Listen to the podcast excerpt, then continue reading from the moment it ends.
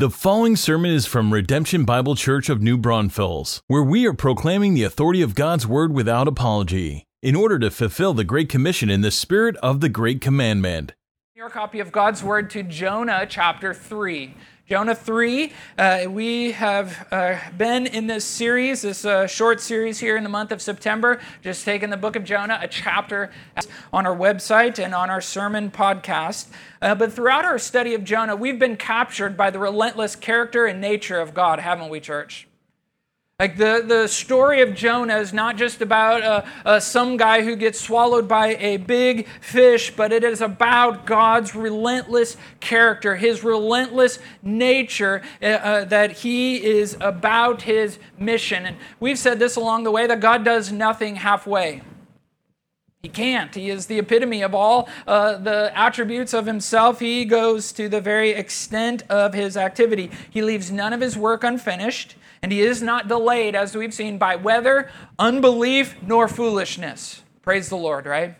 He is outside of all of that. He doesn't ease up nor slow down in carrying out His purposes on this earth. He, rather, God, who the book of Jonah is about, keeps a relentless commitment to His mission, even when we, even when His people, even when the prophets that He has raised up lack faith.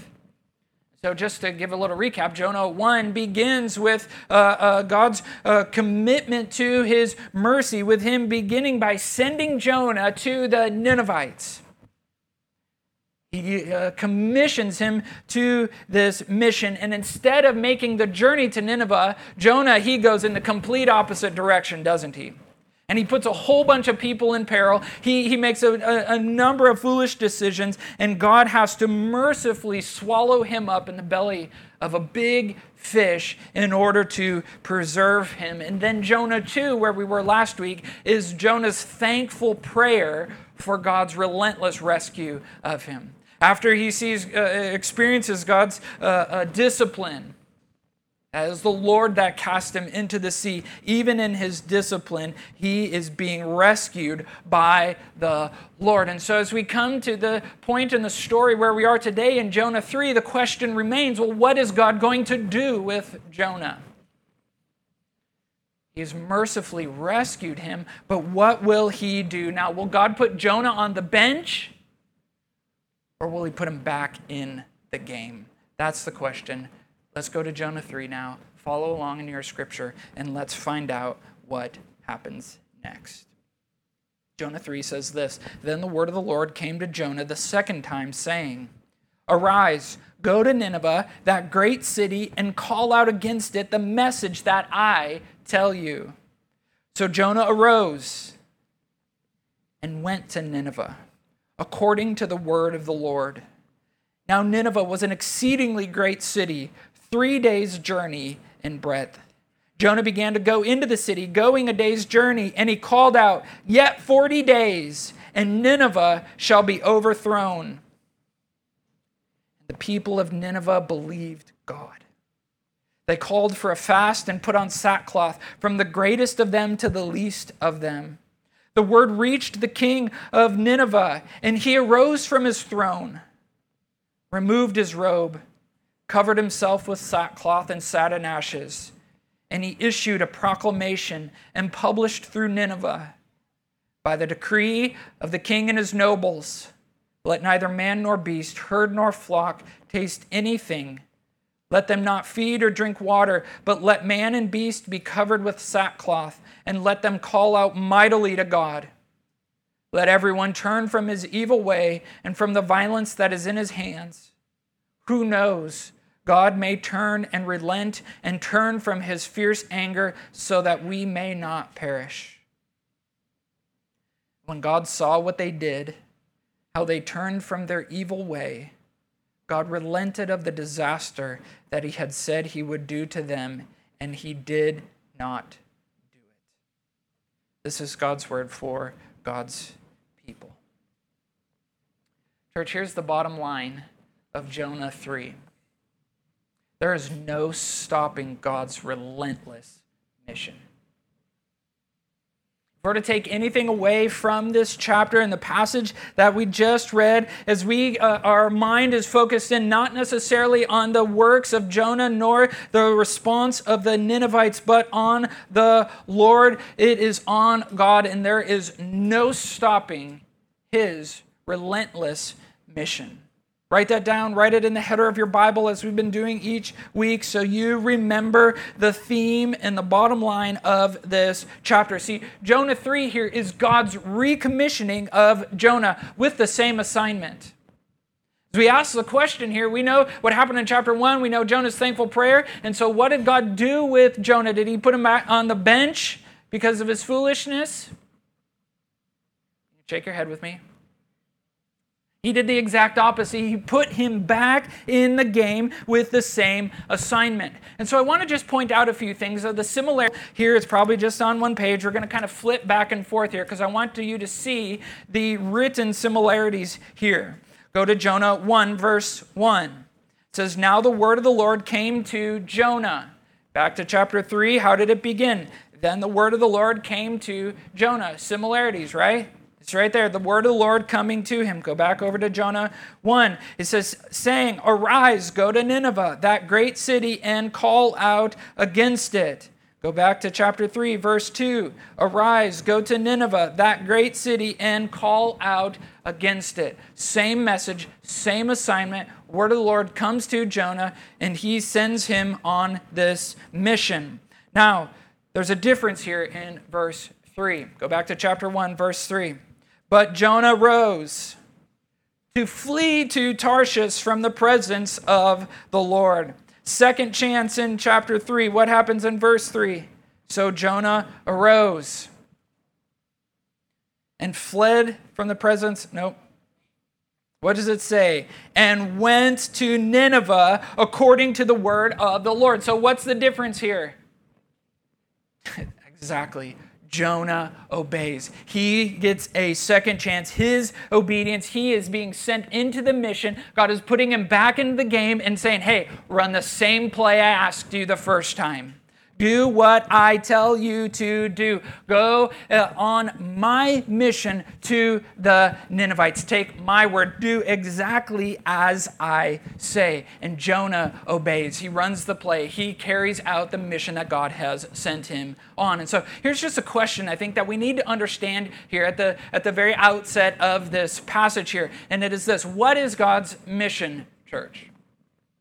Like, what is he up to? We need to be clear about this. Like, what is God's activity here on this earth? What is he set out to do? What is God purposefully doing in our lives and through the church and through this world for his glory? What is he up to? We have to be clear because what God is doing, this is what we should be doing with our lives as well. And maybe a helpful way to think about this is what is the Lord doing is to think in terms of, well, what did Christ come to do? What would compel the second member of the Trinity, God's own Son, the second person, what would compel him to leave his heavenly throne, to put on human flesh and come to live a life like ours? Well, the Bible tells us very clearly here what the mission of God is. Why did Christ come and what the mission then we are on as well. Note these verses here on the screen. Luke 19:10 tells us directly, "For the Son of Man came to" what? "To seek and save the lost." Mark tells it this way in Mark 10:45, "For even the Son of Man came not to be served, but to serve, and to give his life as a ransom for many." See, church, this is why Christ came. This is his mission. He came to save the lost. He came to give his life as a ransom for those who were his enemies. This is why Christ came to make disciples and to ransom them. Paul tells Titus it this way in Titus 2:14, "Jesus Christ, who gave himself for us to redeem us from all lawlessness, and to purify for himself a people for his own possession who are zealous for good works." We know the mission has been given to us in the form of the Great Commission that we refer to often around here. Part of our mission statement is what we do. We preach, we talk about these verses often from Matthew 28. Just before Jesus ascended into heaven, he left his disciples with this. Jesus came and said to them, "All authority in heaven and on earth has been given to me." Jesus saying, hey, all the power, all the authority over everything that you see. Guess who's in charge? Jesus.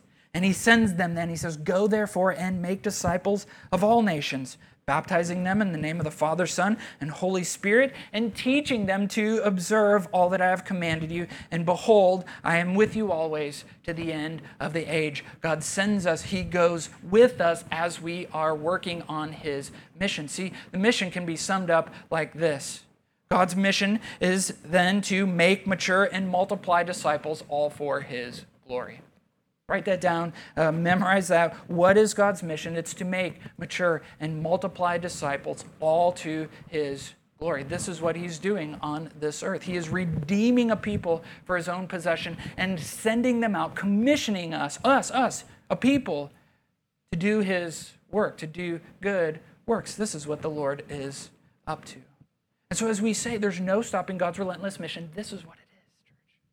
This is what the Lord is up to. And if Jonah teaches us anything, it's that there's no stopping God's relentless mission. He would not be stopped from saving the Ninevites. He had a mission. He had amongst this pagan nation, amongst this Gentile, hostile, cruel people, that he was going to save, mature, and multiply to his glory. And there was no stopping it. If we're to be shocked by anything, it's not necessarily that Jonah is being swallowed up or was swallowed up by a big fish, but we should be shocked then that it is God who calls us into this mission, that he would save enemies of his for his glory, despite all our doubts, despite all our mistakes, and despite all of our just downright knuckleheadedness. It's a new word. You write that one down too. This is what the Lord is up to, and this is what God will not be stopped in. So then, knowing what we know about the Lord and knowing what we know about his mission, then what does this leave for us to do from the text? Does it instruct us in any way as we want to learn to obey the Lord? Well, let's look a little closer, because I do think it teaches us several things here. And the first point is this, that we're to be useful to the Lord. We're to be useful to the Lord. I've already pointed this out here, but come back to verse 1 and notice the second chance that has been given to Jonah. The word of the Lord came to Jonah the second time. Praise the Lord for second chances, amen? When's the last time you thanked the Lord for that second chance he gave you? You're running, you're doing something, choosing to walk into your sin, choosing to live a life according to your own desires, according to your own wants and passions. And the Lord just very mercifully gives you a second chance. You may be here this morning. You may be listening this morning. And this may be God's second chance for you. His word coming to you even this morning, calling you back into a life of faithful obedience, calling you back into a life of purposeful mission, of using your life for the Lord. Have you ever had, just in another way, have you ever had one of those moments where you just like kick yourself for missing a gospel opportunity? Have you ever been talking to a coworker or a neighbor, and they've opened up their heart a little bit and explained, told you something that's maybe got them worried, or they've, they're just walking through a tough season in their life, or they're talking about, whatever, the politics, the weather, and you could feel sense the prompting of the Holy Spirit to say something about the Lord, to pray for them, just to open your mouth. And for whatever reason, you chicken out, or you get nervous, your palms get sweaty, or a kid comes up and interrupts the conversation or whatever, and the moment's lost, and it's like, oh man, and then you come back later and you're thinking about it, and you're like, I missed the opportunity. That ever happened to you, or is that only something that happens in my life like every single day? You know what happened to you? Well, here's the thing. Praise God for second chance. Praise God that relationships continue on, that in the sovereignty of God, as you are purposefully living missionally, even if you totally drop the ball, even when God gave you an opportunity and you ran the exact opposite way, When God gives you a second chance, here's the thing, y'all, take it. Just be useful to the Lord and understand that God is still at work. And even if you have to take the second chance, and even if it means a 500-mile walk to get there, I would say take it. I say 500 miles because that's the exact, well, maybe not the exact, but that's the distance, the calculated distance from Israel there to the city of Nineveh. It was 500 to 550 miles to get there. So when God calls Jonah here in verse 2, he says, go to Nineveh. What he's saying is, hey, over the next 4 to 6 weeks, if you can commandeer a donkey or a camel or something, otherwise get walking. He sends him there. He has this whole journey to get there, and that's a lot of time to think, right? I mean, in our day of pretty rapid travel, where we could fly 500 miles in a matter of, probably, a couple hours, a 500-mile flight, something like that, maybe less, hour flight or so. We can get places. We can drive that distance even in a day if we are hauling. But Jonah's called to go there. He's lots of time to think. And even as he gets there, this city is, look at the words that it says, it's an exceedingly great city, 3 days' journey in breadth, that the surrounding area would take a total of 3 days to walk to get there, which is pretty, we can put ourselves in that. If we were to walk to San Antonio and try to get to the south side of that, it would probably take quite a bit of time. Now, the Bible Knowledge Commentary provides some insight into the city of Nineveh at this time. Note this, it says that the city was surrounded by an inner wall and an outer wall. The huge inner wall was 50 feet wide and 100 feet tall. Now, that's a fortress, right? 50 feet wide where the multiple chariots could go across the top of the wall all the way around it. And the outer wall encompassed fields and smaller towns. So there's the inner city and then all the city. And so Jonah's called there. He makes the journey. And then it says in verse 4, he would come to the city. He'd travel a day's journey. And then he would preach. And he had a very specific, albeit short, message. And so notice God's call, or notice God's instructions to him in verse 2, and he says, go to Nineveh, the great city, call out against it the message that I tell you. Very specific. Jonah, don't get cutesy. Don't get creative. You don't have to come up with anything. You are my messenger. You are my ambassador. Here is all you have to say. And the message is very simple. Message very simple in verse 4. In Hebrew, it's actually only 5 words.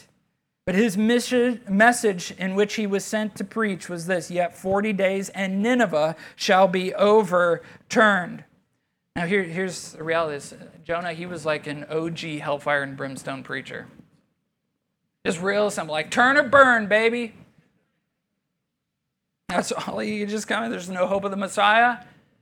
No grace of God, just he comes in. 40 days, Nineveh shall be overturned. And the power of their response, which we'll get to in a bit, is not in Jonah as an eloquent, powerful preacher. It's not in his cute words. The power is in the word. The power is in God by his Spirit who will turn their hearts. And he's just sent with this message of God's wrath.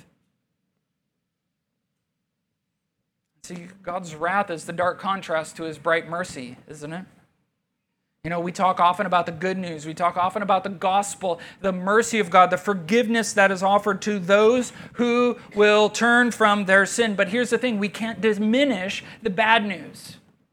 Good news is truly good when it's contrasted with the bad news that our sin has consequences and God will pour out his wrath on our wickedness. But cringe, right? Cringe because we just don't like that. We don't like to tell people about that because we're afraid we're going to hurt their feelings or we're going to ruin the relationship. Others, maybe of us, are we actually love it. We use that. We use the message of God's wrath and we swing it around like a big old club that just bludgeon people. Right? Better turn. But see, when we're on mission, when we're being useful to the Lord, speaking the message as ambassadors of the Lord, saying exactly the things that the Lord would tell us as useful to the Lord, we must warn those we love about the danger of repentance or the danger of our sin and call them to repentance. We must also offer them the hope, solution and the rescue that is found in Christ and in Christ alone, who is our hope. It's cruel to only warn somebody without offering a solution. Be like a kid with a broken arm going to the doctor, and the doctor's like, yep, you have a broken arm, and it's probably going to leave you disfigured, and you're never going to be able to throw a baseball again, and you know what? It just stinks to be you. We'd never go to that doctor. The doctor who has to warn and say, yeah, this is a serious break, and left untreated, and this is what's happened. But here, you know what? I think we have a plan for fixing what is broken. Cast and a treatment plan. You're going to have to take a back seat for a while. You're not going to be able to play baseball for a while, but I think with some rest and a care plan, here's how we can overcome this. This is the message.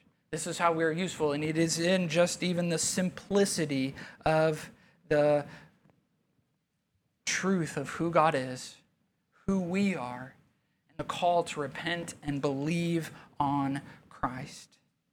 Jonas sent. He's sent here to another country. But even as we're in this and we're trying to think, well, how am I be useful to the Lord? The reality is that probably very few of us are going to be sent to another country to call people to Christ. Some of you maybe are hoping for that. Some of you want to be sent, and some may. Some may be sent, but all of us are being sent on mission. All of us have been commissioned like Jonah. It may not just be to a hostile country. But see, we're all called to, we're all being sent, rather, to call people to Christ. And I use those words intentionally here this morning because I think the words and the thinking of like sent and calling and all that gets jumbled up and confused. We think of like people being called or sent, like, oh, that's the preacher's job. Oh, that's a foreign missionary's job. Oh, this is them. Or we also hear people just using this language like, I think God is calling me to Africa. I think God is calling me to be a pastor. I think of God calling me to quit my job or to go to school or whatever. And the ideas here of sending and calling are maybe jumbled up in our culture. And so whenever I hear people say these things, like, I think God is calling me to do something, my normal response to them is, hey, that's really cool. Let's put it to the test of God's word and see where he might be sending you and what that you are hearing from the Lord. See, our calling can be so nebulous. And it comes up here because he says, call out against it. And so let me just try to provide some clarity to what might be confusing in your life. The Bible uses the term called in two very specific ways in the Scripture. There is a gospel call like we see here. As preachers and God's people call others to Christ. This is what we do. Where you like Jonah is sent to call them back to the Lord. That's the gospel call. There's also the Bible uses what we can classify as the saving call. We have the gospel call and the saving call. Or another word for that is regeneration. When you were called from death to life, like Jesus calling Lazarus, who is dead in the tomb, back to life, he calls him out. Or in Romans 8, when in the chain there, when it says that those whom he predestined, he also called. Calling means he called us to life. He saved us. And so in the Bible, these are the two words of calling. And you don't see it as, oh, God calls some to be pastors. God calls them to be missionaries. God calls us to do things. You know, there's a sense of sending that God does. And those that aspire, that those who want to, and he uses our passions and our desires and our giftings in order to do that. So when it comes to this sense of, well, what is he sending me to do? Or what is God's will for my life in this situation? There's like this internal sense that we have, do we want to do this? And then, thankfully, God gives us some external things that we can put to what I call the AAA test. Just form this, use this often with people, as you may be asking questions. Is God calling me? I'd say, is God sending me? Just rearrange our thinking a little bit to be more clear and biblical here. Is God sending me to this school? Is God calling me to marry this person? Is God sending me to Africa? Is God sending me to wherever? Is this God's will for my life? Put it to the test. Does it agree with biblical wisdom? As we come to the Scripture, is this a biblically wise thing to do? And so search through the Scriptures. Is this something that he is in line with his will, his very express will of how I am to live in a biblically wise and obedient way? The second thing is, does it advance the Great Commission? As God is, we know that this is his mission. This is what he wants to do. So as I'm making a decision, it's less about what's going to make me the most money, what's going to make me the most comfortable, what's going to make me the most happy. But if I am being sent, if this is what God is doing in the world, and this is what I want to do with my life and what will make my life count, does this decision advance the mission? The third A is it being affirmed by the godly leaders in my life? And praise God that he has put us in a family of faith with elders and small group leaders, those that know us and love us. And so as we are making a decision, we don't have to do that in isolation. We don't just do that independently. We have the wisdom, the collective wisdom of God's people around us. And so we invite one another into the decisions in our life, especially when it comes to, man, is this where I'm being sent? Is this how I can be most useful to the Lord? And God's people, the leaders that he puts in our life, they can affirm that and say, yes, you're gifted in that way. Yes, that is wise. Yes, this is advancing the mission. We stand behind you and we support you in this. So it's not a foolproof test, but I offer it to you this morning as you try to think through these ideas of what am I called to do? What am I being sent to do? How am I making my decisions as I want to use my gifts in life for the gospel? So here's the thing. You, like Jonah, you're likely not being sent to Nineveh. But you are here this morning because you have been sent to New Braunfels. You have been sent to New Braunfels. You have been sent to your street. You have been sent to your workplace. You have been placed in your family to be his messenger, to live out the gospel, to call people, yes, to call people to Christ, both with your words and your actions and the influence of your life. You are his ambassador with a message that he has sent you to proclaim. And you know what? As we do this, as we take the opportunities that God gives us, as we want a life that is useful to the Lord, as we're using our gifts and our passions for the gospel's sake, then we can, here's the second point, we can just stand back and be amazed at the Lord's work. We can just be amazed at the Lord's work. See, we ended there in verse 4 of chapter 3 with the just simple 5-word message. And the rest of the chapter here is quite incredible compared to the seemingly insignificant message that Jonah is preaching here. It's almost like things don't line up. It's like Jonah just comes and preaches this reluctant 5-word message, and then there is a massive revival. People are believing in God. But see, here's the thing. That's the whole point. It doesn't necessarily line up because God isn't like the fruit isn't necessarily all, synonymous with all the flowery or eloquence or the power or the giftedness of the people. The fruit comes from the Lord. He's the one that transforms people's life. He's the one that bears the fruit. We are just to be faithful. Even in the preaching, the most simple of messages, even in living the most simple of intentionally influential lives. It's the whole point. It's the whole point. See, he was on mission here to save many in Nineveh. And there was no stopping this. Nineveh, here's the thing, they were known for their cruelty and their violence. This was their national reputation for just how wicked and cruel they could be, how torturous and murderous and how just wicked they could be. Though at this point of Jonah, they were likely not the world's superpower that they would be later, some 50 years or so after this, when they would take Israel captive. Though they're not, they're still just culturally cruel. Hostile to one another and especially to outsiders. And so knowing this is their reputation, we can cut Jonah a little slack as to his reluctance for being sent there, right? This is a tough assignment. Imagine yourself, God sending you to the most hostile nation on the planet Earth right now.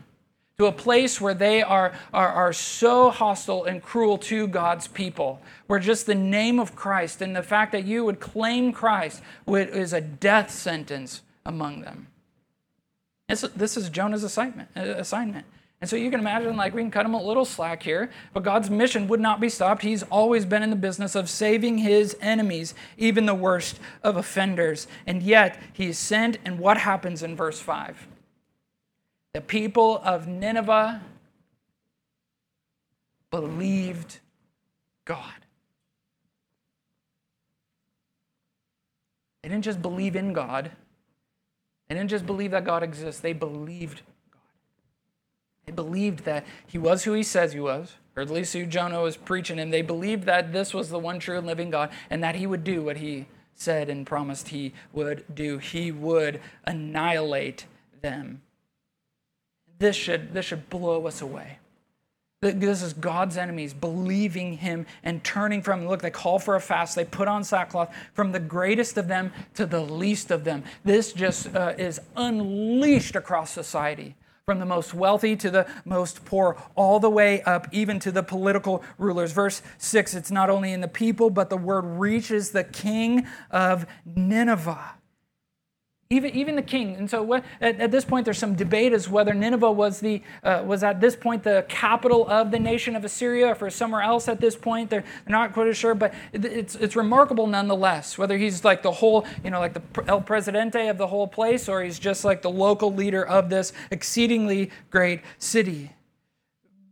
But the thing is, he himself humbles himself. He arises from his throne, removes his royal robes, the elegant clothing that he was wearing, and he covers himself with sackcloth, just like the other people, and he goes and he sits in ashes. Why the change of clothes? Why the sitting in ashes?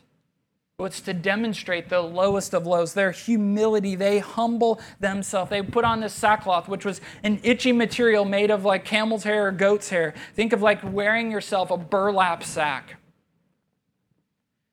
That sounds like the most frustrating, irritable set of clothes we could ever wear, right? How could you get anything done? Because all day you would be itching yourself. And he goes and sits in ashes as if he's lost everything, as if the house is burned down. He is so desperate. He is at the lowest of lows before the Lord. And so the king does this, the people do this, and then, get this, how is this for an executive order from the king of the land? Right? Look at verse 7. He issues a proclamation and publishes through Nineveh this executive order, this mandate. Let the decree of the king and his by the decree of the king and his nobles, let neither man nor beast, herd nor flock taste anything. Let them not feed or drink water, but let man and beast be covered with sackcloth, and let them call out mightily to God. Let everyone turn from his evil way and from the violence that it is in his hands. Who knows? God may turn and relent and turn from his fierce anger so that we may not perish. Regardless of what you think of executive orders in general or our most recent one, how amazing would it be for any ruler to issue a national call to repentance on Christ? Let us not forget from a passage like this, culturally applied even today, that the Lord can turn the heart of kings. Our hope is not in any king, our hope is not in any ruler, but in the King of Kings. Proverbs 21:1 reminds us with this Proverbs, the king's heart is a stream of water in the hands of the Lord. He turns it wherever he will. Whenever there's a law made, whenever there's a mandate made, we can rest, church. We can rest as God's beloved, knowing the King of Kings is still in charge. You can do the most impossible of things here.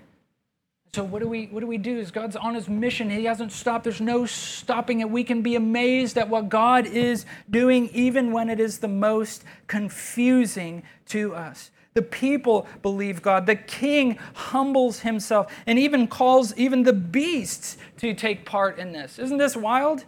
here? Neither herd nor flock, no beasts are to take anything. Why? What's up with all of this? Well, I think there's a bigger spiritual picture in this. Romans 8 tells us that all of creation is groaning under the consequences of sin. And so here's just a picture of that, but it just, very specifically speaking, they lived in an agrarian culture. They were farmers. They depended upon these animals. They would, much like many of our farmers today, and in our most recent history here in our country as well, you took care of your animals before you took care of yourself. You fed your horse, you fed your cows, you fed them. Why? Because they helped you and they served you, and they would likely feed you before long as well. And so they are going the extra mile in their repentance. No one will be held high. We are all being humbled, even to the beasts of the field. But what's so ironic here is that the king's message is more like spiritually complete and a gospel call than even Jonah the prophet. He calls them to, even though there's some uncertainty in verse 9, he's like, well, who knows? We're going to do this. We're going to humble ourselves. Who knows? The God who has promised us wrath upon us, he may relent towards us. And though there's some uncertainty there, be sure this in verse 10, there's no uncertainty that God does indeed relent, right? And he did not do it, the verse ends. There is no uncertainty here. And see, what does God do? He sees what they did, not that they turned, not that they put on their sackcloth and ashes. God's not impressed by all of our activity, but that they turned from their evil way in their heart. That's what gets God's attention. Turning away here. See, the prophet Joel would call the people of Judah to a similar repentance years later. In Joel 2, verse 13, he says this, "Rend your hearts and not your garments." The Lord isn't about outward shows. He's about our heart, our repentance that begins here. He says, "Return to the Lord your God, for he is gracious and merciful, slow to anger, and abounding in steadfast love, and he relents over disaster." See, church, this morning, in this passage, in the whole book of Jonah, we can be certain of the Lord's relentless character and his action. His mission will not be stopped. He will punish all sin left unrepented, but he will also forgive all sin that is repented. And so as we think through these things, as we see the character and nature of God here, to borrow the language of Romans 11, note then the kindness and severity of God. Kindness towards those who believe and his severity towards those who continue in their own way. And here's the thing, though Jonah is a narrative here. It's a narrative that is meant to teach Israel there originally, those original hearers. It was meant to teach them a bigger lesson. Jonah is representing the people of Israel in this message to them, and Nineveh is representing the Gentile world. He's teaching them a bigger lesson. See, in Jewish thinking, there was the Jews, there was the Israelites, and then everybody else, all the other nations of the world, they were Gentiles. And so through this message, though it is a narrative about Jonah's life, he is teaching the people of Israel a bigger lesson. God was on mission to take his saving grace to the world. To the whole world, and there was no stopping it. Jonah's sin could not stop it to getting to Nineveh. Israel's sin, their disobedience to the Lord in this season, though they had turned inward and they were not living as a light, though they had stopped following the Lord's ways, even their sin would not stop the gospel, would not stop God's activity to the nations. So we today who are Gentiles, which I'm probably one of the bets 100% of us in here. Maybe there's a few who have Jewish roots. But we who are Gentiles then have been grafted into God's unstoppable family tree. No disease, no sin, no chopping off. Nothing has stopped God's growth. So let us be amazed. Let us be amazed and worship the Lord this morning at his work through us, in us, and through us. Let our praise be that much louder as we see what God has done, as we grasp his saving grace. Let our work for the Lord be that much more expectant, that much more intentional, that much more missional as we marvel that God would use us as agents of His mercy. That as we work for Him, as we are sent to use our gifts, that the simplest things as a smile from the parking lot, directions to redemption kids, of serving kids here and making coffee and all the ways that we love and work for the Lord here on Sundays and all throughout the week and the places that you live and work and study and go and frequent, that God is sending you as an ambassador for His mercy over and over, second chance after third chance after fourth chance, all on mission. Why? Because we are both deeply loved and deliberately sent to live on that mission. As individuals here, as the mission is continuing, as He is continuing it through our church and in many churches, Lord willing, to be planted through us. God still has disciples to make mature and multiply through us, y'all.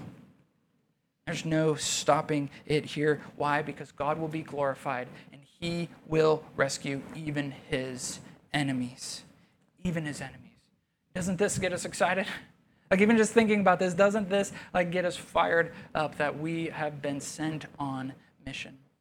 And so as we think about what God has done and what He did to accomplish this, that He sent Christ who died so that this would happen, Christ who rose again, to make us His disciples, to mature us, and to multiply us out. It is only appropriate that we do respond with communion. We would cast our minds to the cross. We would remember what Christ has done, be nourished here on His body and blood as we worship Him and then are sent out. So what I want to do is I want to just pray for us to prepare our hearts, and we'll take communion, we'll sing a closing song. So join me in that.